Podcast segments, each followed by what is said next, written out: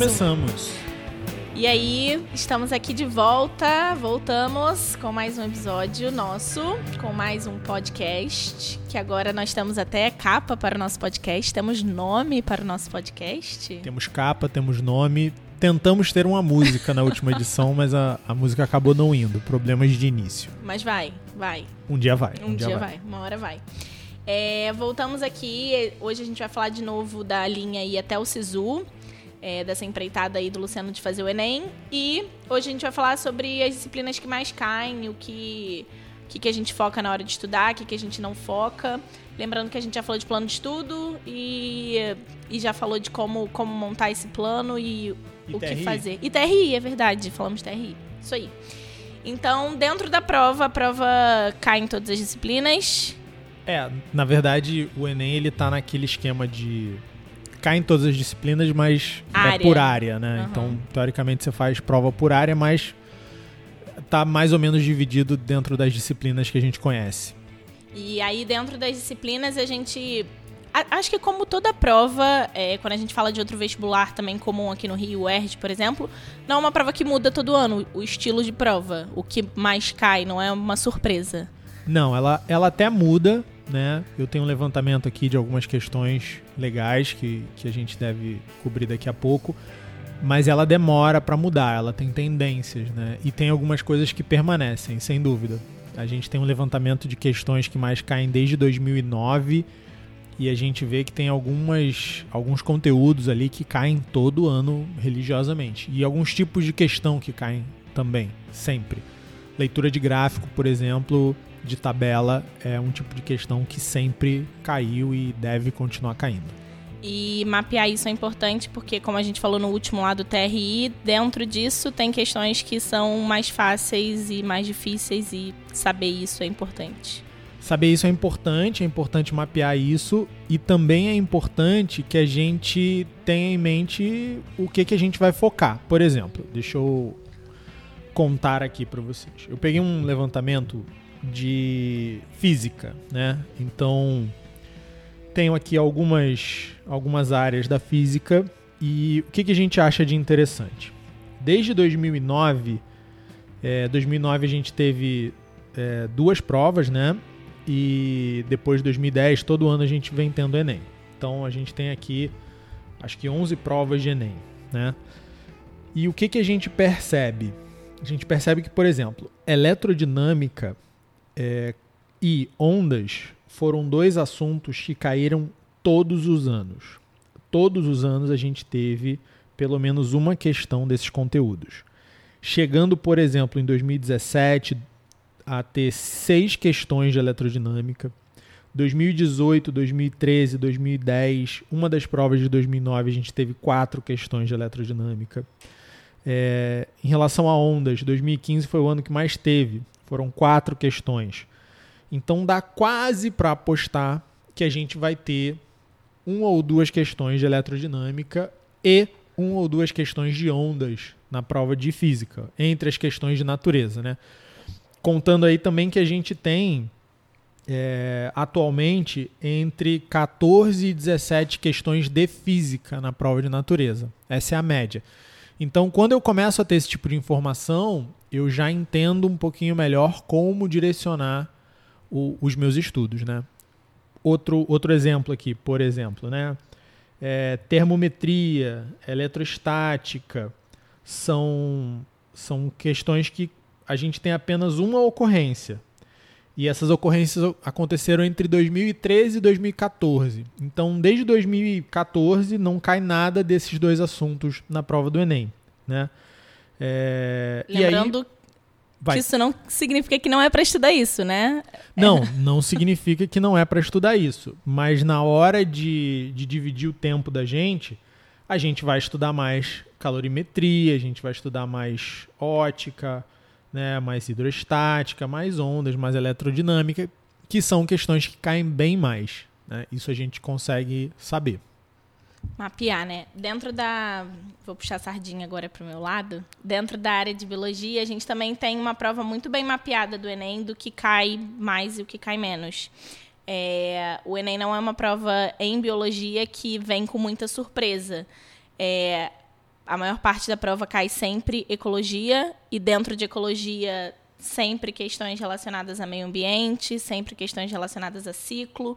Então, é uma prova que, se você não estuda ecologia, você está mal colocado dentro da prova de biologia. Vai. Sempre tem uma de genética também. Né? Sempre né? tem. São os dois conteúdos que mais caem, genética e ecologia.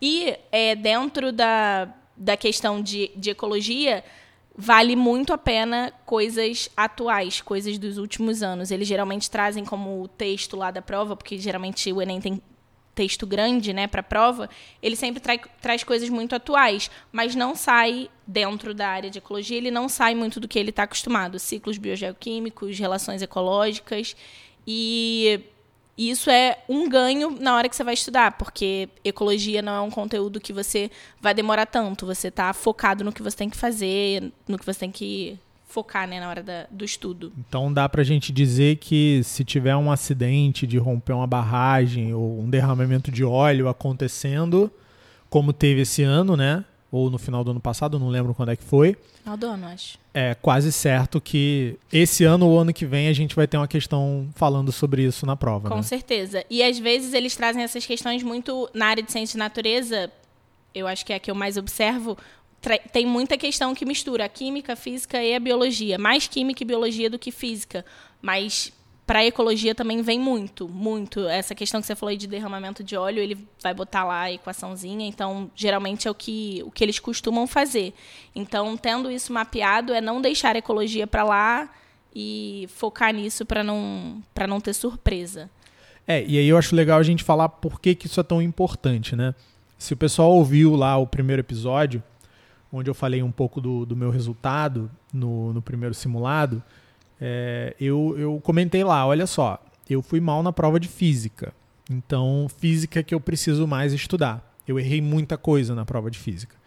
Então, é, se eu começar a estudar a física inteira indiscriminadamente, pode ser interessante, mas se eu começar a estudar por essas, essas, esses conteúdos, esses capítulos que eu sei que tem uma probabilidade maior de cair, é, eu eu fecho esse gap um pouco mais rápido, né? Eu tendo a, a, a encurtar o tempo necessário que eu preciso estudar física para melhorar bastante a minha nota, né? E aí a gente tem dois grandes é, objetivos, né? O primeiro objetivo é você chegar ali numa nota que te ajude a brigar. O segundo é você se aperfeiçoar a ponto de estar entre os melhores dos melhores, né?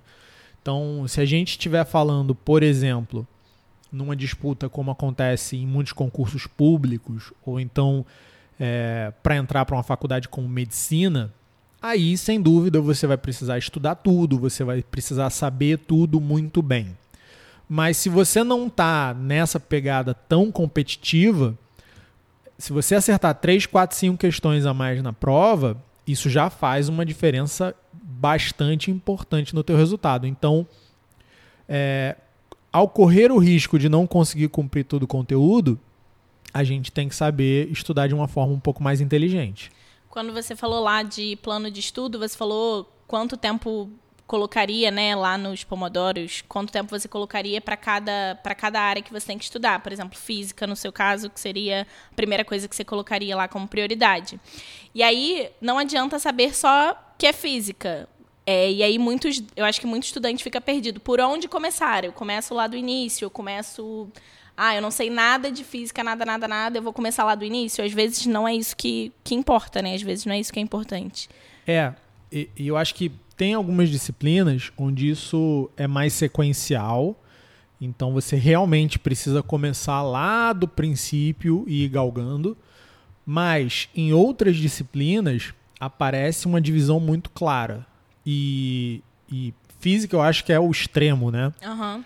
Por exemplo, se você pega a divisão de frentes, que normalmente a gente tem no ensino médio, e você pega a história, por exemplo, você vai ver claramente que você tem duas, duas frentes, né? História geral história do Brasil.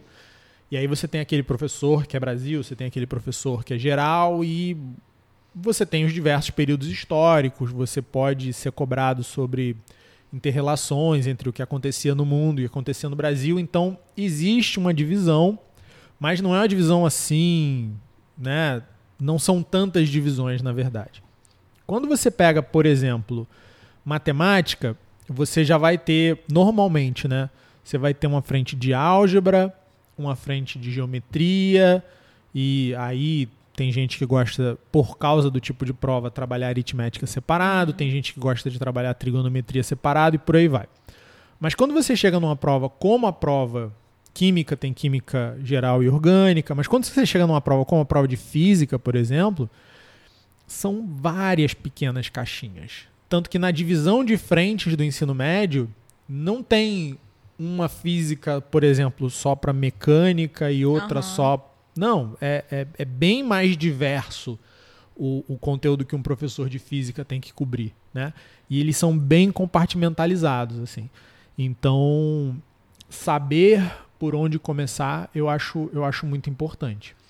Dentro desse mapa aí, você estava falando de matemática, a gente tem, eu estou olhando um levantamento aqui que a gente fez também, é, para a prova cair muita análise combinatória, probabilidade e geometria espacial geometria plana também. É, dentro disso, a gente consegue identificar aonde é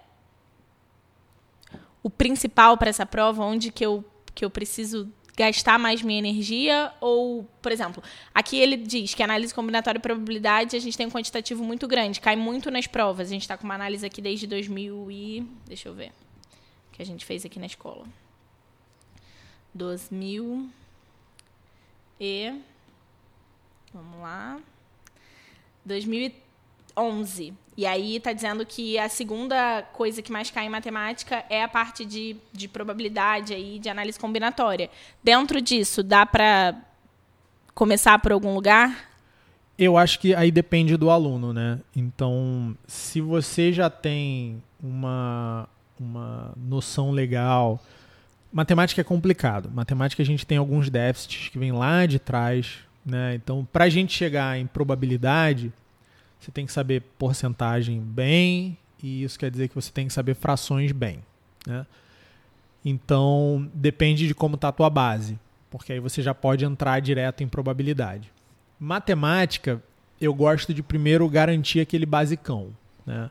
Eu. Acho é, eu acho que tem uma parte muito tranquila na prova de matemática, que você consegue achar vários pontinhos ali. Se você souber ler gráfico, se você souber ler tabela, se você souber é, noção de proporção, é, facilita bastante. Né? Depois disso, você vai indo para as questões um pouquinho mais, mais elaboradas. Então, matemática eu começaria pelo que é realmente muito fácil. Uhum. Porque porque matemática é uma prova só, né? É, é matemática sozinha lá, 45 questões, uhum. então é, eles podem se dar o luxo de, de, colocar muitas questões simples na prova e eles tendem a fazer isso. E depois abre, né? Depois você tem toda a parte de trigonometria, logaritmo, que está no, no outro lado da prova, no lado mais difícil. Então eu tentaria começar do mais fácil, tentaria depois entrar nessa parte que é a mais a mais repetitiva da prova e para o final deixar essas coisas que são mais, mais complexas. Uma coisa que eu acho interessante da gente ver, por exemplo, eu estou só com levantamento de física aqui porque foi o que eu peguei para estudar mais esses dias. É, e, e aí, gente, ele está estudando mesmo. Claro que eu tô. É, eu fiquei em segundo no simulado, eu quero ficar em primeiro agora no próximo. E aí a gente vê o seguinte, por exemplo, é, as questões estão categorizadas aqui como usinas e hidrostática. Elas estão em quarto e quinto no ranking das questões mais presentes desde 2009. O problema é o seguinte: usinas de 2015 até hoje caiu uma questão só. Foi muito concentrado, principalmente no primeiro ano. Só em 2009 foram sete questões. Hidrostática também. De 2015 para cá caiu duas vezes. Então, você tem algumas outras, por exemplo, movimento circular, que caiu uma questão em 2018 e uma questão em 2019. Ou seja, 50% de tudo que caiu é, sobre o movimento circular caiu nos dois últimos anos. Então, é aquela coisa que a gente falou no início. A prova tem uma cara, ela não muda demais de um ano para o outro, mas existem algumas tendências que a gente precisa observar. Então não é só porque alguma coisa caiu muito ao longo de 10 anos que essa coisa continua uhum. caindo muito agora. Né? Então, é, magnetismo. Magnetismo não está lá no nosso top 5, mas caiu em 2018 e 2019. É, usinas que eu já falei, caiu muito, né? mas nos dois últimos anos não caiu nada. E por aí vai. Então, não só olhar o que o que cai bastante, mas qual a tendência da banca, né? Uhum. Isso foi um papo que eu tive aqui com, com os professores no início do ano passado. Né? A gente conversou sobre isso. É, a gente teve uma mudança de governo e logo a gente teve uma mudança de, de Ministério da Educação. Sim. Né? E logo no início do ano eu conversei com os professores. Eu falei, gente, olha só. Esse ano, que foi 2019, a tendência é que a prova não mude tanto, né?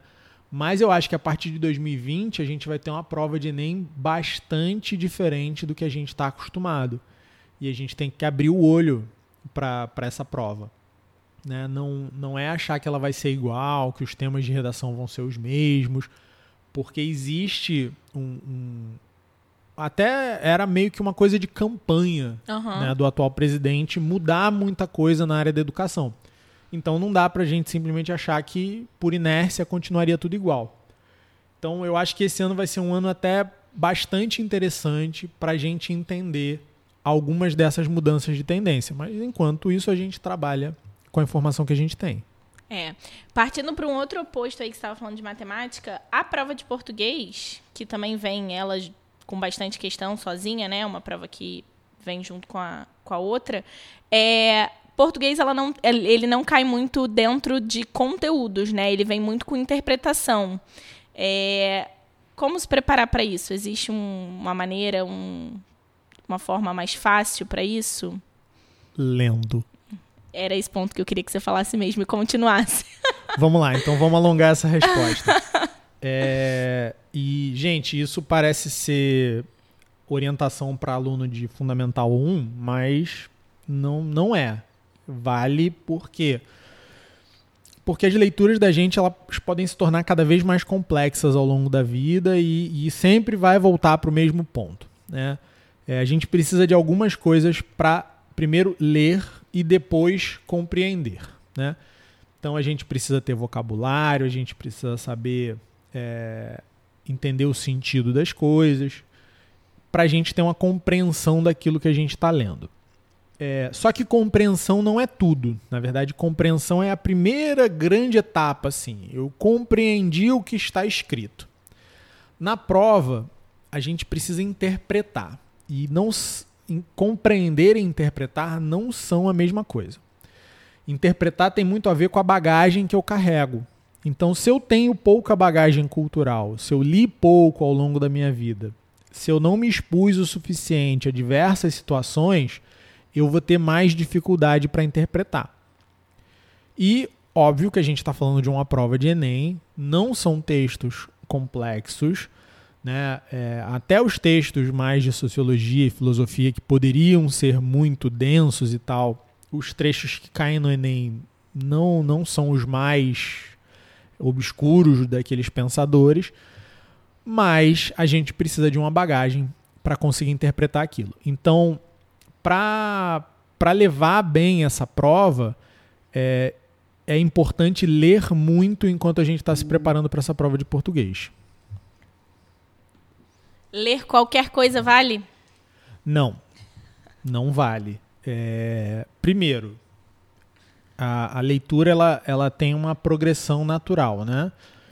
Então, ler gibi da Turma da Mônica não conta, né? Ler livrinho de coleção infanto-juvenil não deveria contar. Se ainda está contando para você, você está um pouco atrasado, né? É, eu acho que principalmente para essa faixa etária, para a galera que está na idade de fazer Enem, ficção é uma das melhores coisas que a gente pode ler. Mas ficção da boa, né? Não é aquela. Tem, tem que escolher. Ler coisa ruim é, é ruim, tá, gente? Não, o, tem um pessoal que fala não, o que vale é que tá lendo. Não, tá errado. Tem que ler coisa boa. Então, pega um Senhor dos Anéis, pega um negócio legal assim e, e lê ficção, né? Isso vai te ajudar a, a, a, visualizar as coisas. É muito legal quando a gente pega um livro, sei lá, um Agatha Christie da vida assim, ou um Machado de Assis, e a gente consegue visualizar a cena que está sendo descrita ali. A gente consegue enxergar aquele mundo que o autor presenciou, que o autor imaginou. Isso é uma das coisas mais legais que a gente pode ter num livro. A gente identifica bons autores por aí também, né? Com certeza, com certeza. É, quando você vê o, o, o trabalho que o Machado de Assis fazia ao descrever o comportamento do brasileiro, né? Como é que como é que o povo brasileiro age e reage, como é que ele se comporta em certas situações, você entende um pouquinho melhor de onde você vem. Quando você lê um Agatha Christie e, e vê a descrição de uma paisagem inglesa, você entende é, um pouquinho de como a pessoa se sente naquele cenário. Né? É, isso é muito legal. Isso é uma amostra de, de competência daquele autor. Então, esses autores eles são muito bons e eles ajudam muito a gente na construção do imaginário e em aumentar a nossa capacidade de interpretação. Óbvio que português tem uma questão técnica também. Sim, claro. Né? A gente tem que entender que a gente tem uma ortografia, tem uma fonética, tem uma sintaxe. Isso até cai na prova, né? mas a gente consegue, se a gente tiver um bom nível de interpretação na prova atual, do jeito que ela está montada, eu acho que isso é uma das coisas que pode mudar, que deve mudar para os próximos anos. Não sei se muda radicalmente já esse ano, acho que não. Mas é, com certeza vai fazer a diferença. É, quando. Eu não vou puxar esse gancho agora totalmente, porque pode ser um outro episódio nosso. Mas quando você está falando de de leitura e quando eu perguntei que qualquer coisa vale, isso vale para informação também, né? Porque muita, muita gente fala, ah, vocês têm que estar tá atualizados, vocês têm que ver o que está passando, mas com cuidado, né? Sim, sempre com cuidado. É, o, o preço da liberdade é eterna vigilância. A gente tem que estar tá sempre de olho naquilo que a gente está consumindo, a gente tem que estar tá sempre verificando se aquilo que estão dizendo para a gente é verdade uma boa parte do, do trabalho que a gente faz na disciplina de atualidades, que eu dou aula aqui, é justamente ler algumas coisas com os alunos e, e ver se aquilo está respondendo às perguntas que deveria. Né? Uma coisa que, que eu tenho muito cuidado com eles é na checagem de fontes. Né? É, e especificamente para a prova do Enem, você vai ver muitos textos ali é, de divulgação oficial. Então, tem muita coisa da EBC, né? É, da Rádio Brasil, dos veículos públicos, né? dos veículos do próprio governo. Tem muitos textos deles que caem na prova. E esses textos, eles tendem a ser uns textos muito quadradinhos, assim, em termos da forma como eles são escritos. Eles são muito informativos e pouco opinativos. Enquanto que se a gente pega a, a mídia mais tradicional,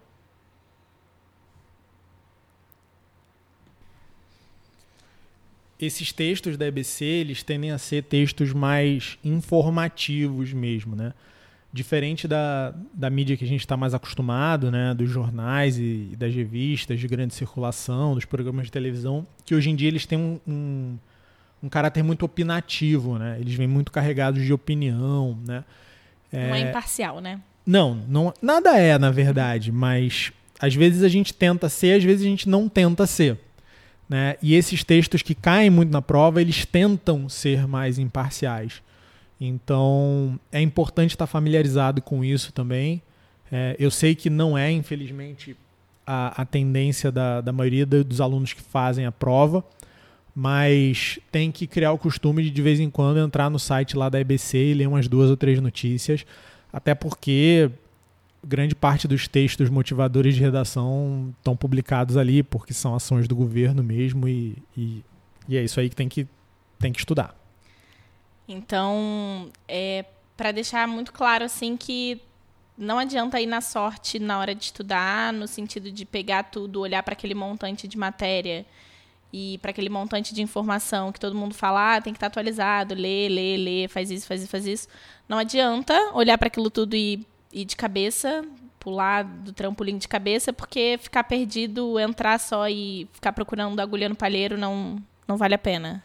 Não, de jeito nenhum. Eu acho que esse é o principal erro do, do aluno que vai fazer um concurso como esse. É o que eu chamo de não bater o edital. Né?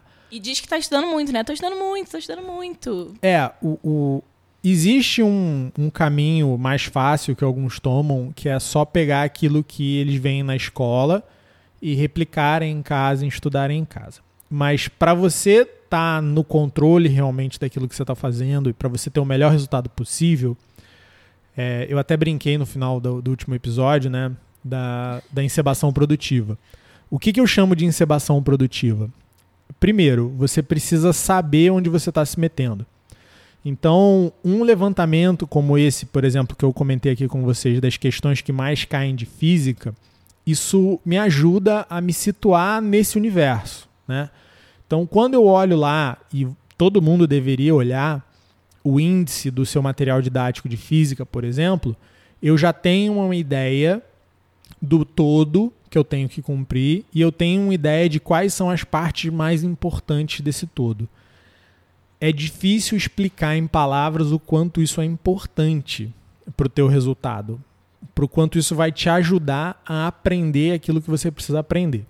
Então, eu diria que o primeiro passo para quem está estudando e para quem está envolvido num, num concurso como o Enem ou como qualquer outro é entender a extensão da tarefa, é visualizar as etapas dessa tarefa, é, é se situar no concurso. Então eu brinco que tem que bater o edital. Você tem que saber cada tópico de cada disciplina que você precisa estudar e você precisa ir ticando, dando dando teu check mark ali em cada um desses tópicos enquanto você vai estudando. É, isso aí já, já faz uma diferença absurda. Se você simplesmente fica pesquisando vídeos aleatórios na internet, né? é, resolvendo provas, só tirando dúvida daquelas coisas que você viu ali. Ou se você fica só seguindo o planejamento da escola e só estuda aquilo no momento que a escola te pede, você está entregando o controle da tua preparação. E da forma que a escola pede, né? Não necessariamente a forma que a escola pede está alinhada com todos os concursos. A gente tenta abordar, mas não necessariamente. É, até porque o, o, o, planejamento ele amarra um pouco, o próprio material didático amarra um pouco, né? Então você teria que ter tudo muito alinhado para aquele planejamento ser o ideal. Então eu acho que uma das coisas que o aluno precisa fazer é pega tudo que você tem que estudar para aquela prova que você quer fazer, anota aquilo num papel, faz tipo uma lista de tarefas mesmo, e conforme você vai passando, estudando todos aqueles tópicos, você vai ticando ali que você venceu aquela etapa. Se você fizer isso para todas as disciplinas, e aí você pode acrescentar esse requinte de crueldade de marcar lá, põe o um marca-texto amarelo naquelas que você sabe que caem mais para você estudar um pouco mais ou para você dar um pouco mais de gás ali, aí você vai ter uma preparação bem organizada. Você vai ter feito é, de uma maneira produtiva essa, essa encebação, essa noção do todo. Isso é diferente, já pulando aqui para outra questão que eu vejo que é uma coisa que as pessoas fazem que às vezes me dá um certo arrepio, é, é a história do mapa mental, né? O mapa mental ele não é ruim, ele é bom, ele te ajuda a organizar as tuas ideias também. Só que às vezes as pessoas perdem tanto tempo montando um mapa mental, treinando caligrafia para fazer o mapa mental, porque tem que fazer aquelas letras bonitas. É, agora tá na tal. moda, né? Essas letras aí tem um nome, não sei. É. Vou até ver. Tá na moda, tá na moda. que, cara, você devia estar tá estudando, né? Então, é, equilibrem isso na vida de vocês. É, é, eu acho que é uma das principais coisas que vocês podem fazer para melhorar a preparação. Ó, já vou dar não, nem tinha combinado isso, mas já vou dar o gancho aqui para um próximo episódio nosso. Vamos falar de redação. Eu sei que você falou isso numa aula de atualidade sua esse ano, mas vamos falar de possíveis temas. Eu acho que chutar é a pior palavra que pode existir, porque a maioria das coisas que eu vejo por aí é um chute lá, ou sei lá onde. E mais falar sobre como é que como é que os temas podem vir, como é que se preparar para isso, como é que ler a página do INEP é importante, estar tá situado ali dentro do que, que o, o INEP tem feito para para um tema de redação. Legal, vamos. Eu, eu fiz uma aposta com o pessoal nessa aula que eu dei né, que eu achava que eu dei alguns temas ali possíveis e eu achei que o tema sairia dali.